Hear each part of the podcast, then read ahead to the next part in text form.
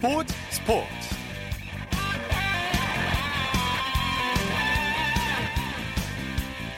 여러분 안녕하십니까? 아나운서 이창진입니다. 연휴 잘 보내고 계십니까? 예년 같으면 연휴 때 야구장이나 축구장을 팬, 찾는 팬들이 많으셨을 텐데 올해는 많이 늦었죠. 코로나19 여파를 딛고 KBO 리그가 어린이날인 5일에 K리그는 어버이날인 8일에 드디어 개막합니다. 코로나19 여파로 무관중 경기로 진행되긴 하지만 팬들 입장에서는 반가운 소식이 아닐 수 없지요. KBO 리그와 K리그에 대한 해외에서의 관심도 뜨거운데요.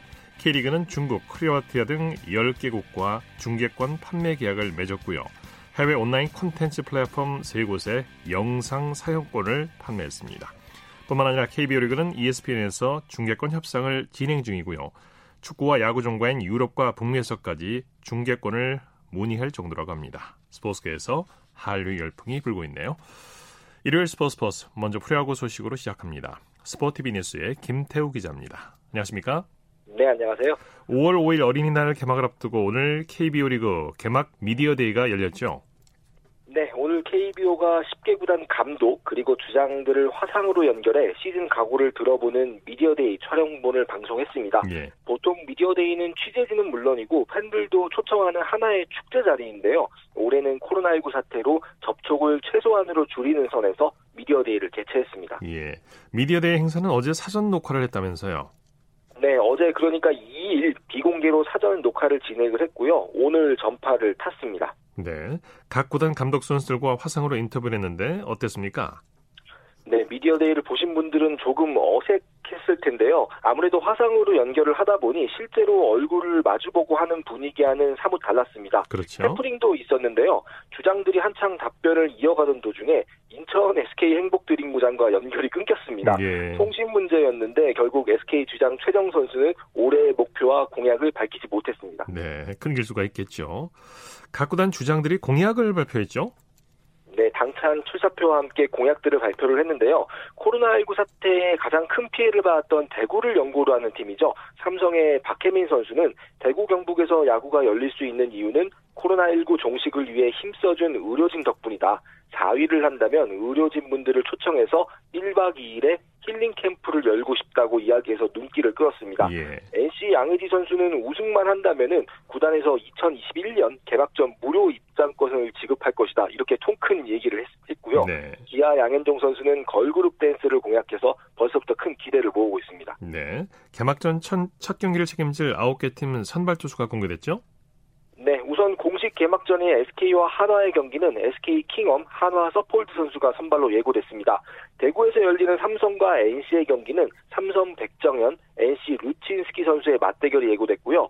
잠실 라이벌전이죠. LG와 두산의 경기는 LG 차우찬, 두산 알칸타라 선수가 선발 마운드에 섭니다. 네. 광주 기아 키움전은 기아 양현종, 키움 브리검 선수가 등판을 하고요. 롯데와 맞서는 KT는 데스파이네 선수가 선발로 나갑니다. 네. 그런데 왜 롯데만 개막전 선발 투수가 미정일까요? 네, 말씀하신 대로 딱 한 개 구단 롯데만 선발을 발표하지 않았습니다. 허문의 롯데 감독은 스트레일리, 박세웅, 서준원 선수 중 한 명이 등판할 것이다라고 밝히기는 했는데 아직은 결정을 못했다고 말했습니다. 네. 롯데의 시즌 첫 경기를 책임질 선발 투수는 내일 발표될 것 같습니다. 네네. 네.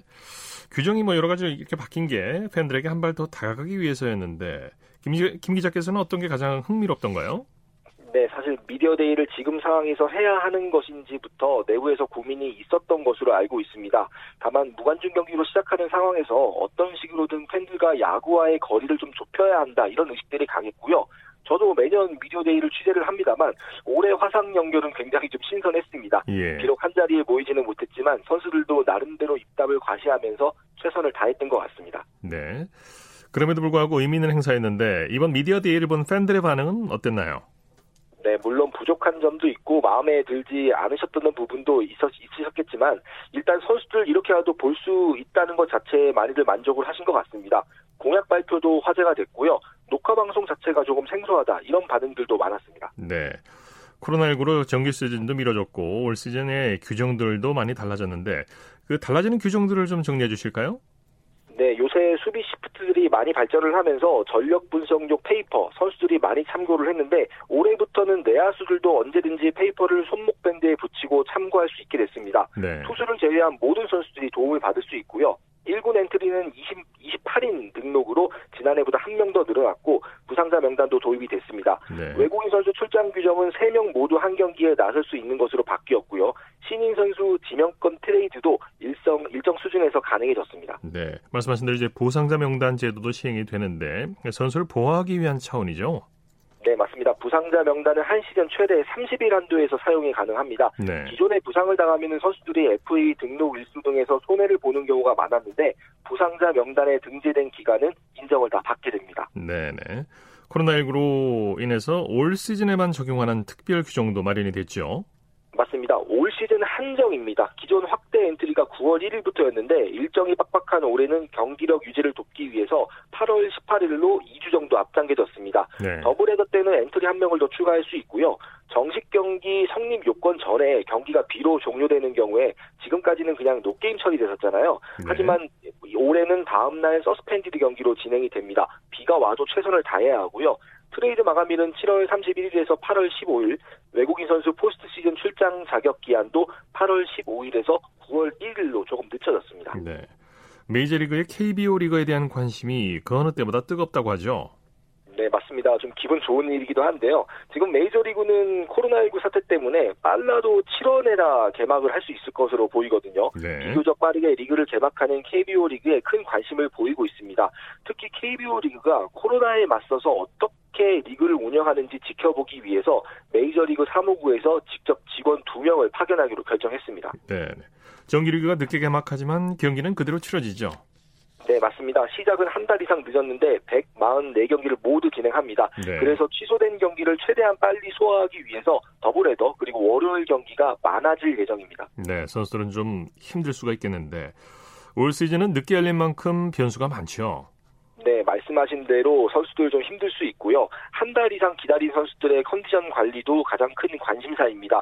지금까지 누구도 경험해보지 못한 사태라 그렇죠. 각자 노하우가 있을 리는 없거든요. 코칭 스태프의 능력도 올해는 더 도드라질 것이라는 전망이 나옵니다. 네. 역시 가장 중요한 것은 코로나19 확진자가 야구장에서 나오지 않는 것이거든요. 리그 그리고 각 구단별로 철저한 대비 매뉴얼을 만든 채 시즌 개막을 기다리고 있습니다. 예. 올 시즌 판도를 좀 살펴볼까요? 전문가들과 기자들은 어떤 팀을 가장 강력한 우승 후보로 꼽고 있습니까?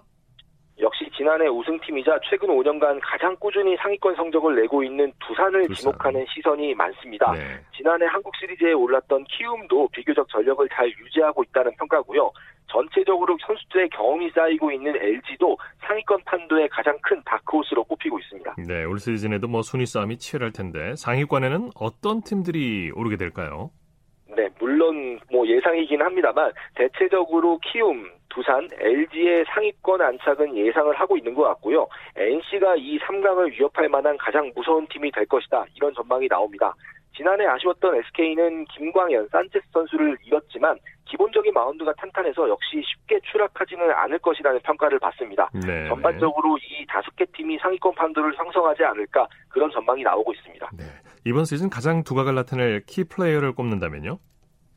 네, 정말 정말 많은 선수들 뭐 이 방송 내내 말씀드릴 수도 있겠습니다만 네네. 전 개인적으로 해외 진출 의사를 밝힌 선수들의 활약이 좀 기대가 됩니다. 네. 기아 양현종, NC 나성범, 두산 김재환, 키움 김하성 선수 등이 대표적인데요.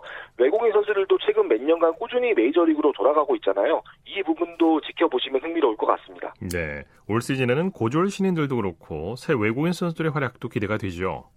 맞습니다. 외국인 선수가 팀 전력의 큰 비중을 차지하기도 하고 지금 코로나19 사태로 미국 야구가 완전히 멈춘 상황에서 외국인 선수의 교체도 쉽지 않은 상황이거든요. 네. 기아 브룩스, 두산 플렉센, NC 라이트, LG 라모스 선수 등 해줘야 할 선수들의 올 시즌이 굉장히 흥미롭습니다. 네. 비록 개막은 늦었지만 올 시즌에도 풍성한 기록 레이스가 예고되고 있죠.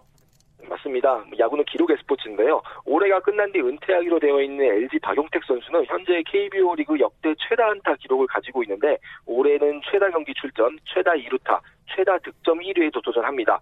최초로 11년 연속 200루타를 기록한 롯데 이대호 선수, 7년 연속 30홈런에 도전하는 키움 박병호 선수, 150승과 7년 연속 108삼진에 도전하는 기아 양현종 선수에게도 기대가 몰립니다. 네네. 무관중으로 열리는 만큼 각 구단에서 다양한 이벤트를 준비하고 있다고 하죠. 네, 역시 팬들과 최대한 소통해서 분위기를 띄우기 위한 다양한 이벤트를 준비하고 있습니다. SK는 통신회사를 모기업으로 둔 팀답게 다양한 5G 이벤트를 기획을 하고 있고요. 대다수 팀들이 온라인 응원을 준비를 하고 있는데 각자 팀들마다 색깔이 굉장히 좀 뚜렷할 것으로 보입니다. 네. NC는 팬 사진이 들어간 사람의 크기의 입간판으로 관중석을 채운다고 하거든요. 예. 이것도 한번 지켜보시면 재밌을 것 같습니다. 네. 네. 미국 매체들이 메이저리그 출신 KBO 리그 선수들을 소개했다면서요? 네, 맞습니다. 지금 미국은 사실 리그가 멈춘 상황이라 그렇죠. 어, 아무래도 KBO 리그에 좀 관심을 보일 수밖에 없는데요. 어, KBO 리그에서 온 선수들이 기량을 키워서 메이저 리그로 돌아가는 경우들도 굉장히 많아지고 있잖아요. 이런 선수들의 올 시즌 좀 활약을 좀 지켜보는 그런 시선들이 많이 늘어나고 있습니다. 네, 소식 감사합니다. 네, 감사합니다. 야구 소식 스포티비 뉴스의 김태우 기자였습니다.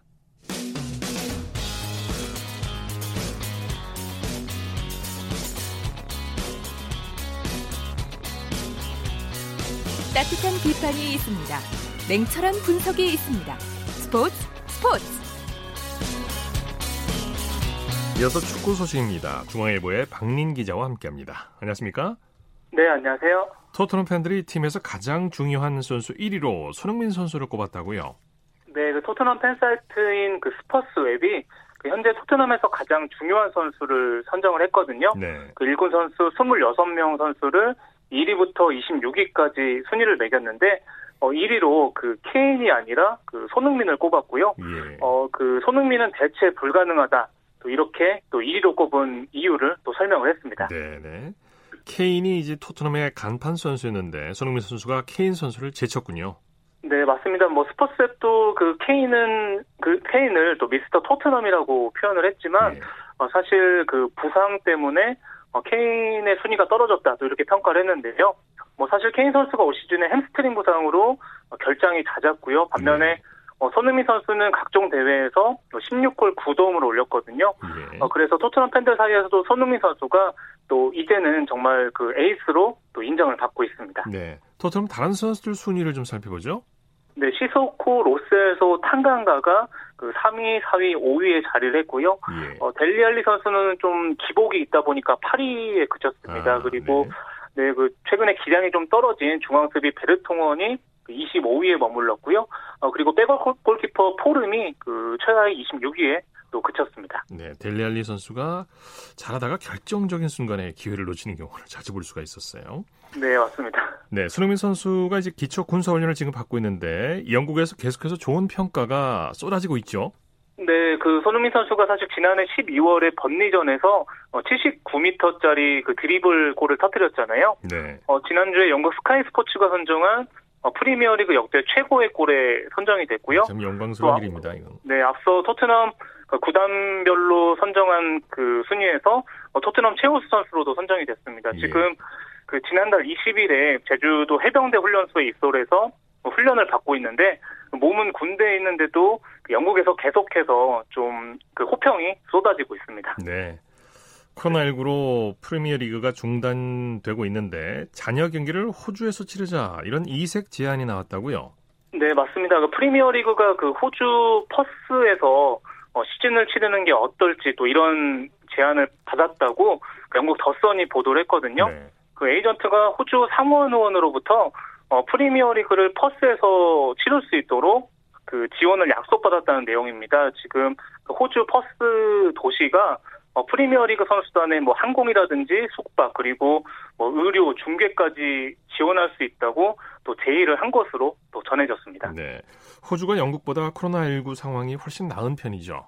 네, 맞습니다. 그 코로나19 사망자가 영국은 2만 8천 명을 넘어섰는데 그 호주는 93명으로 상대적으로 적은 편이거든요. 그리고 네. 그 호주 퍼스 같은 경우에는 최근 열흘 동안 확진자가 4명에 불과해서 어, 경기를 치를 수 있는 최적의 장소로 꼽히고 있습니다. 네. 다만 어, 지금 프리미어리그가 뭐 리그를 중단할지 아니면 재개할지 이런 여부도 결정하지 않은 상황이고 굉장히 변수가 많기 때문에 실제로 그 호주에서 프리미어리그가 좀 재개될지 여부는 어, 좀더 지켜봐야 될 것 같습니다. 네, 스페인 프로축구 상황은 어떤가요? 네, 지금 스페인 산체스 총리가 오늘 어 그 스페인 프리미어리가 제가 재개 시점을 어, 스스로 결정하게 될 것이라고 이런 발언을 했는데요. 네. 어, 사실상 그 재개 가능성을 좀 언급을 한 거거든요. 어, 다만 지금 스페인도 그 코로나19 사망자가 2만 5천 명을 넘어서면서 좀 상황이 좋지 않습니다. 그래서 네. 그 총리가 언급을 하긴 했지만 그래도 어, 좀더좀 상황이 좀 잠잠해져야 또 스페인 리그도 좀 재개가 또 가능할 것으로 보입니다. 네, 영국, 스페인, 이탈리아, 독일 4대 프로축구 리그가 모두 중단이 돼서 지금 축구 팬들 좀 답답해하실 텐데 다른 유럽 프로축구 리그 상황 어떤가요? 네, 우선은 그 독일 분데스리가 같은 경우는 원래는 그 9일에 좀 재개하는 거를 목표로 세웠었는데요. 예.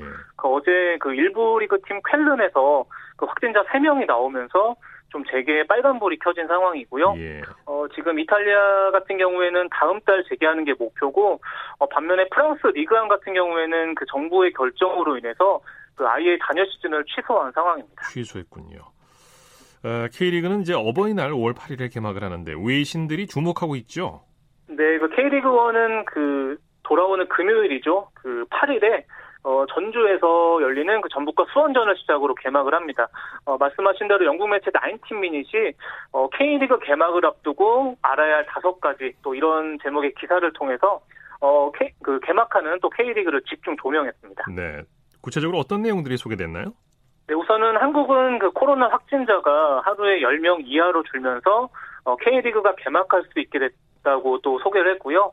어, K리그 선수들 전원이 또 음성 판정을 받았다고 전했습니다. 네. 어, 그리고 중국과 홍콩, 크로아티아 방송사가 어, 중계권 계약을 체결했다고 소개를 했고요. 어, 그리고 주목할 만한 팀으로 어, 전북 현대를 꼽으면서 어, 무리뉴 감독을 코치로 보좌했던 그 모라이스 감독이 어, 전북의 지휘봉을 잡고 있다. 또 이렇게 소개하기도 했습니다. 네. 각 팀들이 개막을 앞두고 연습 경기를 치렀을 텐데 우승 후보 전북도 경기를 치렀죠? 네, 어제 전주에서 2부 리그 대전과 연습 경기를 가졌는데요. 전북이 3대1로 승리를 거뒀고요. 어, 지난달 29일에는 2부팀 충남 아산과 경기를 가졌는데 5대3으로 승리를 하면서 그 연습 경기 두 경기에서 그 8골을 넣고 그 4골을 내줬습니다. 네, 연습 경기를 통해 나타난 전북의 전력은 어땠나요?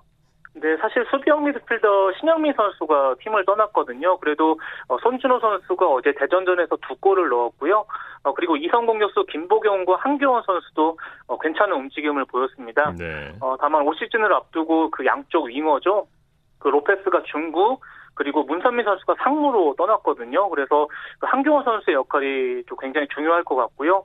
어, 그리고 새롭게 영입한 브라질 윙어 무릴로와 또 남아공 공격수 벨테피크 선수가 지금 아직 기대만큼의 활약을 보여주지 못하고 있는데, 어, 두 선수의 활약 여부에 따라서 또 전북의 그 4연속 우승 여부가 또 결정될 것으로 보입니다. 네.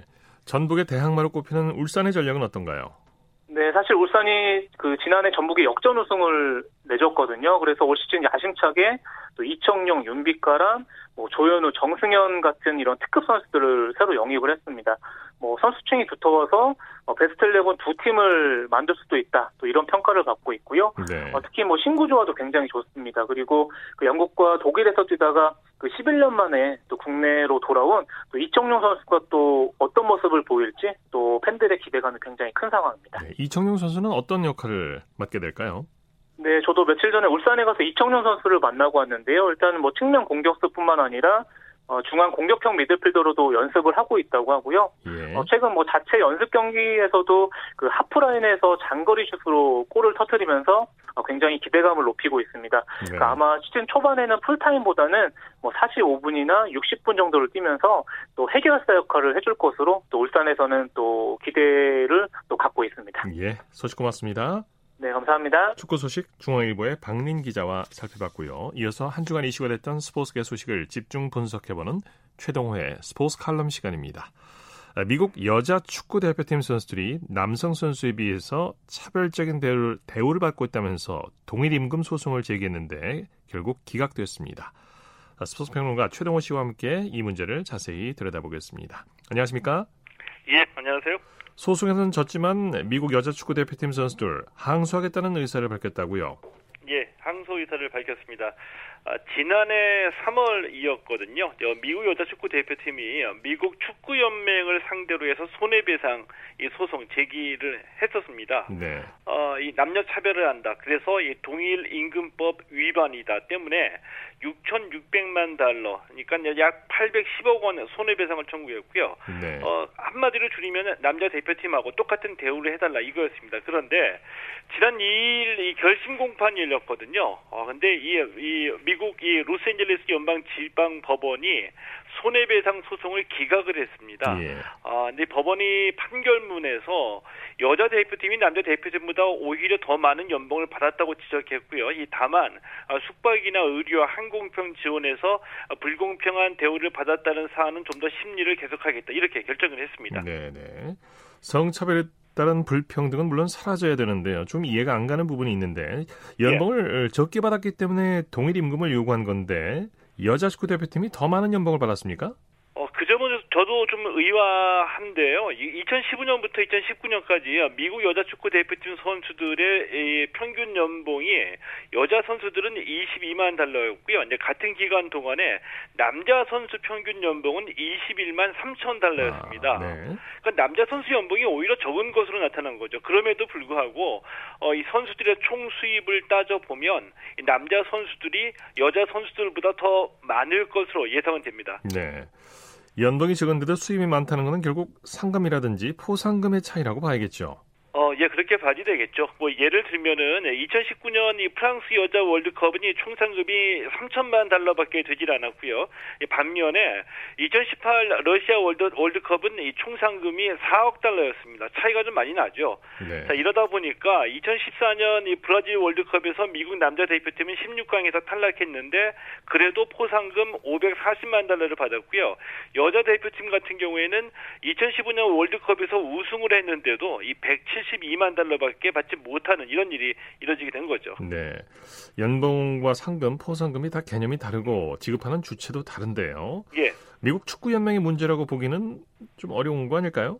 어, 그렇게 볼 수가 있죠. 이- 왜냐하면 이제 상금 같은 경우에 월드컵을 주관한 FIFA가 참가 팀들에게 배분하는 거고요. 예. 이 포상금은 미국 축구 연맹이 후원이나 협찬을 받아서 받아서 이 선수들에게 지급하는 돈이거든요. 네. 자, 그런데 이 FIFA도 중계권이나 이 광고를 팔아서 이 돈을 가지고 상금을 줘야 되잖아요.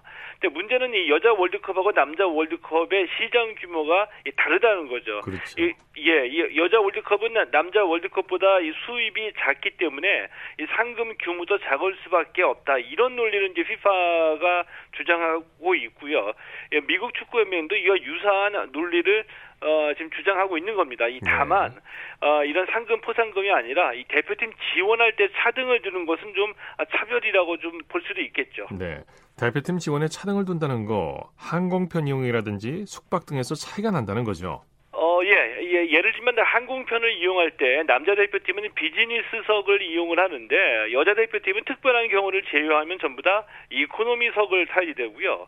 또 훈련장 시설이나 선수를 지원하는 의료 인력에서도 이 남자 팀에 비해서 여자가 열악한 거는 뭐 사실입니다. 네. 아, 상금이나 포상금은 벌어들이는 수익이니까 벌어들이는 만큼 지급한다고 볼 수도 있겠지만 이 선수들 먹고 자고 훈련하고 이동하는 데 쓰는 이 대표팀 비용에 차등을 두는 거는 좀 차별일 수가 있겠죠. 네네. 미국 여자 축구 대표팀은 항소하겠다는 뜻을 나타냈죠. 예, 항소하겠다고 밝혔고요. 이 스포츠계에도 이 성차별이 존재하거든요. 예. 근데 이 스포츠계에서는 여자 축구가 성평등 운동이 가장 활발합니다. 아, 예를 들면은 이 호주 여자 축구 대표팀은 2015년에 파업되었고요. 2017년 같은 경우에는 미국, 영국 또 포함해서 전 세계 20개 나라 여자 선수들이 킬리만자로 정상에 올라갔거든요. 네. 아프리카에 있는 산이요. 아, 그래서 이 킬리만자로 정상 부근에서 축구 경기를 했는데 이 스포츠계의 여성 차별을 전 세계에 알리겠다라는 일종의 축구 시위였습니다. 예, 자, 예. 이 정도로 어, 이 어, 성평등 운동에 열심히 여자 축구 선수들이 참가를 하고 있다는 거죠. 예. 라피너 선수가 트럼프 대통령하고 설전까지 벌였던 선수죠. 예, 이 여자 축구의 상징적인 인물이죠. 어, 라피노 선수가 지난해 그 프랑스 여자 월드컵 개막전에 나는 이 트럼프 대통령에 반대한다. 초청받아도 백악관에 가지 않겠다 이렇게 인터뷰를 했거든요. 그러니까 이 발언이 공개가 되니까 트럼프 대통령이 그런 말은 우승이나 하고 해라 이렇게 대화도 치기로 했었고요. 예. 프랑스 월드컵에서 라피노 선수가 최우수 선수상과 득점왕을 차지했는데 미국에 들어와서 뉴욕에서 퍼레이드 할 때 나는 세상의 모든 차별에 반대한다. 더 사랑하고 덜 증오해라. 이런 감동적인 연설을 해서 많은 네. 박수를 받기도 했었죠. 예. 자, 말씀 잘 들었습니다. 예, 고맙습니다. 최동호의 스포츠 칼럼 스포츠 평론가 최동호 씨와 함께 했습니다. 쳤다 하면 홈런이고 슛 골이고 각본 없는 한편의 드라마 그것이 바로 그것이 바로. 손에 잡힌 우승 트로피. 목에 걸린 그 배달. 너와 내가 하나 되는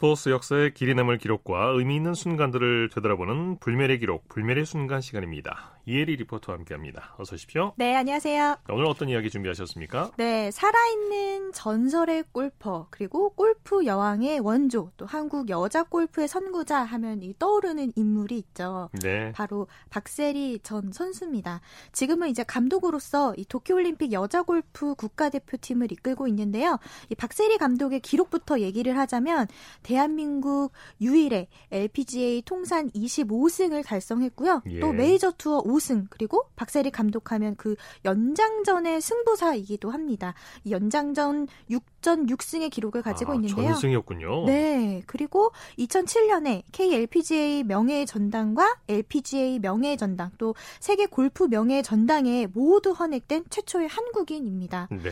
뿐만 아니라 이 IMF 시절에 그 위기 시절 국민들을 위로했던 한 명의 또 슈퍼스타이기도 합니다. 그 IMF 시절 그 명장면이 있죠. 네. US 오픈에서 양말 투어 에게 투혼을 발휘해서 국민들에게 큰 힘이 됐었죠. 맞습니다. 이 박세리 감독은 그 US 오픈 연장 그 18번 홀에서 그 담담하게 양말을 벗고 맨발로 그 연못에 들어가서 샷을 했던 그 장면 있잖아요. 네. 어제 일처럼 생생하다 이렇게 이야기를 했고요. 정말 인생 최고의 샷이다라고 표현을 했습니다. 네. 이 장면은 그 한국 스포츠 역사상 최고의 명장면 중에 하나로 꼽히고 있는데요. 위기 상황에서도 포기하지 않았던 그 모습에 당시 국민들은 힘을 얻었고요. 박세리 네. 감독이 그때 당시에 그 양말을 벗었는데 힘세게 발 정말 타지 않은 그 발을 보면서도 인상적이었죠. 네, 많은 분들이 기억할 겁니다. 그러면서 이제 US 오픈 우승컵을 들어 올리면서 트로피에 입을 맞추던 장면 또 많은 분들이 기억하고 있을 텐데요. 그 당시 우승했었던 그 중계 음성과 그리고 박세리 선수의 소감 준비했는데요. 함께 들어보시죠. 연장 두 번째 홀 11번 홀 그린입니다.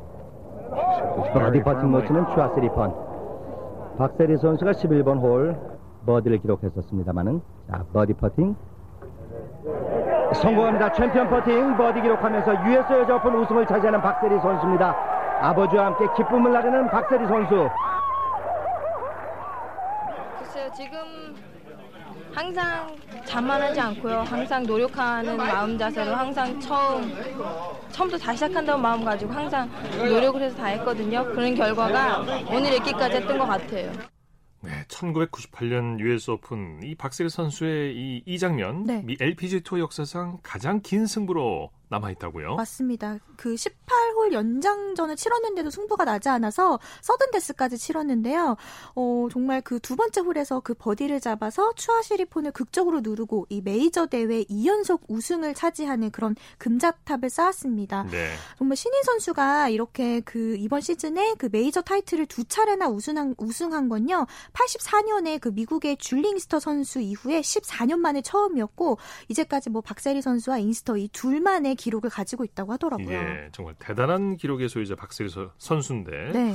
이 박세리 선수가 언제부터 골프를 시작한 겁니까? 네, 그 초등학교 6학년 때부터 골프를 시작했고요. 골프를 좋아했던 아버지에 이끌려서 시작하게 됐습니다. 네네. 네. 그 골프 시작 3년 뒤 1992년에 아마추어 선수로 그 한국 여자 프로 골프 KLPGA 투어에서 첫 우승을 하면서 이름을 알리기 시작했는데요. 네. 그 이후부터 대기록을 쌓아 올렸습니다. 네.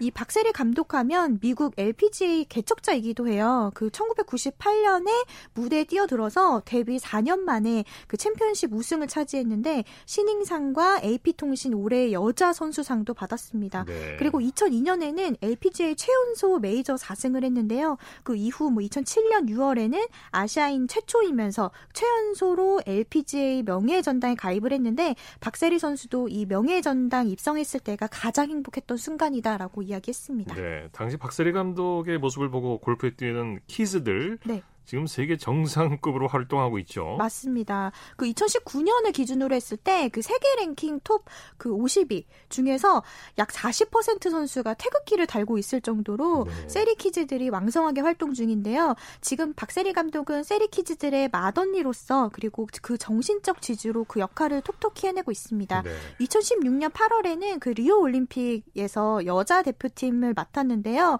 어, 당시 박인비 선수가 금메달을 목에 걸었을 때 눈물이 왈칵 쏟았던 장면들도 아마 기억하고 있는 분도 계실 겁니다. 예. 그러면서 이제 지금은 도쿄 올림픽을 앞두고 여자 골프 대표팀을 이끄는 감독으로 활동하고 있는데요. 어, 박세리 감독은 세리 키즈를 보면서 오히려 자신이 배우고 있는 점이 많다. 그리고 자부심을 느낀다라고 이야기를 했습니다. 네. 이번에는 그 박세리 감독이 KBS와의 한 인터뷰를 했었는데요. 어떤 내용인지 함께 들어보겠습니다. 대한민국 외환 위기로 굉장히 국민들한테는 힘든 시기였었고요. 또 대회를 하면서 굉장히 좀 위기였었던 상황이 벗어나와서 우승까지 했었잖아요. 끝까지 해치고 나가 이 길이라 있잖아요. 딱 그 말이 너무 와닿는 것 같아요.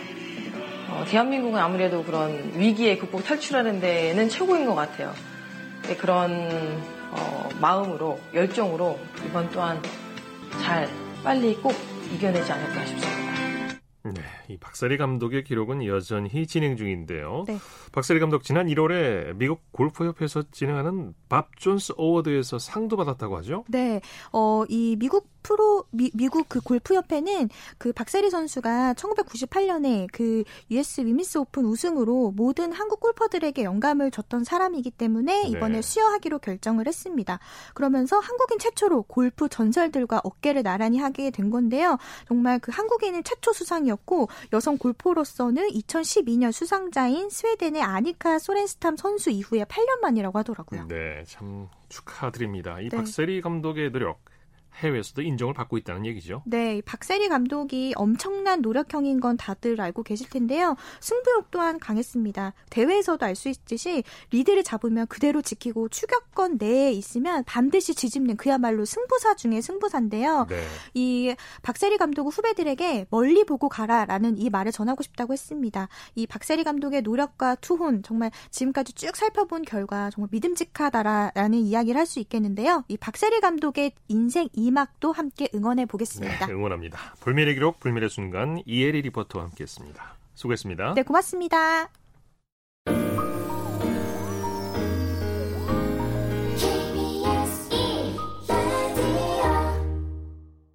이어서 골프 소식 살펴보겠습니다. 스포츠조선의 김진회 기자입니다. 안녕하십니까?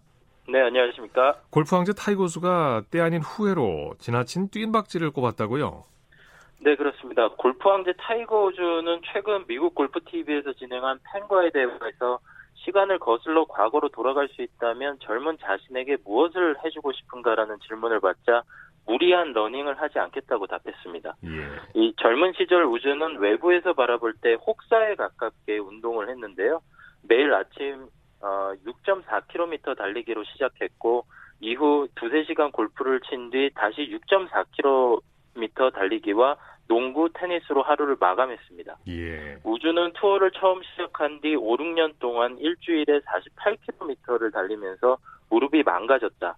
달리기가 날 파괴시켰다. 그렇지 그렇게 많이 뛰지 말라고 말하고 싶다고 했습니다. 예. 이 젊었을 때의 무리한 트레이닝 탓인지 우즈는 커리어 내내 크고 작은 부상을 달고 살았는데요.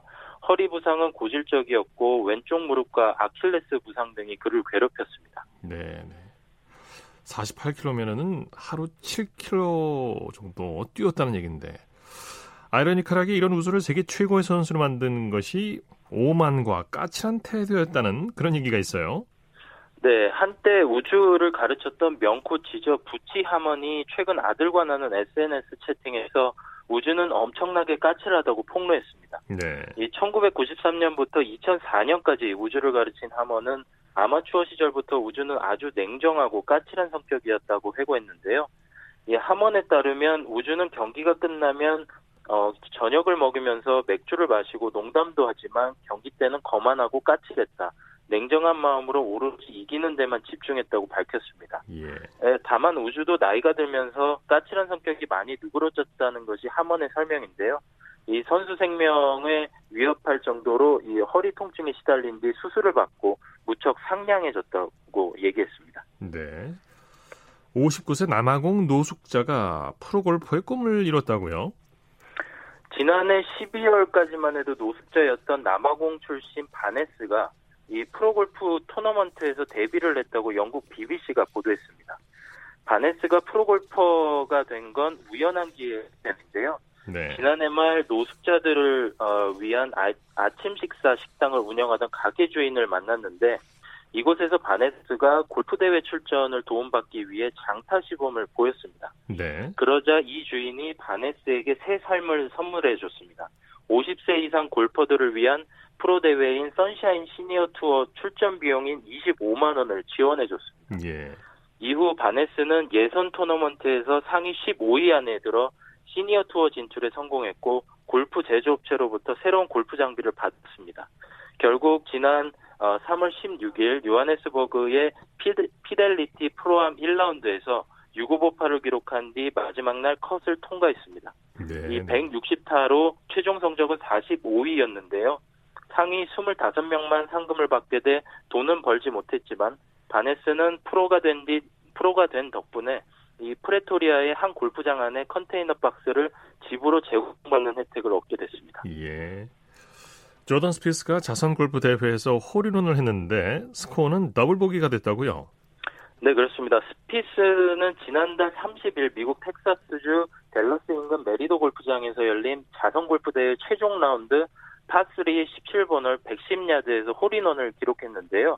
이 웨지로 친 볼이 그대로 홀컵 안으로 빨려 들어가 홀인원에 성공했습니다. 네. 그런데 홀 안에 들어갔던 볼이 갑자기 홀컵 안에 있던 플라스틱 spacer를 강하게 때린 뒤 튕겨나와 인근. 연못에 빠지고 말았습니다. 네. 네, 워터 해저드가 된 것인데요.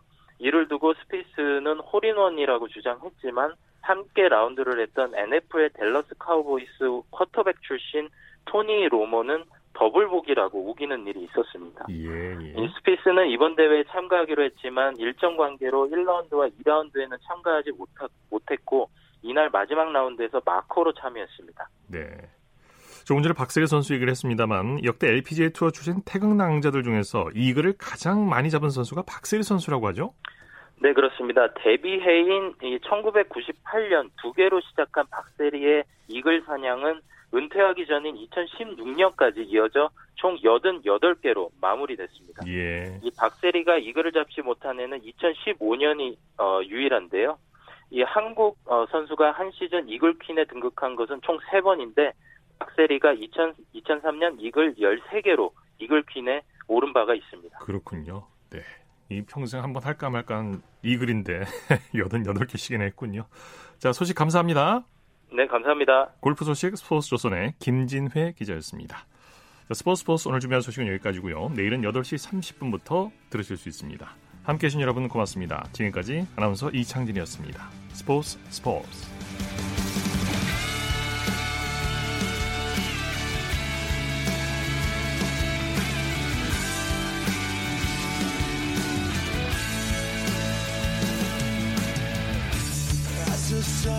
down in front of me.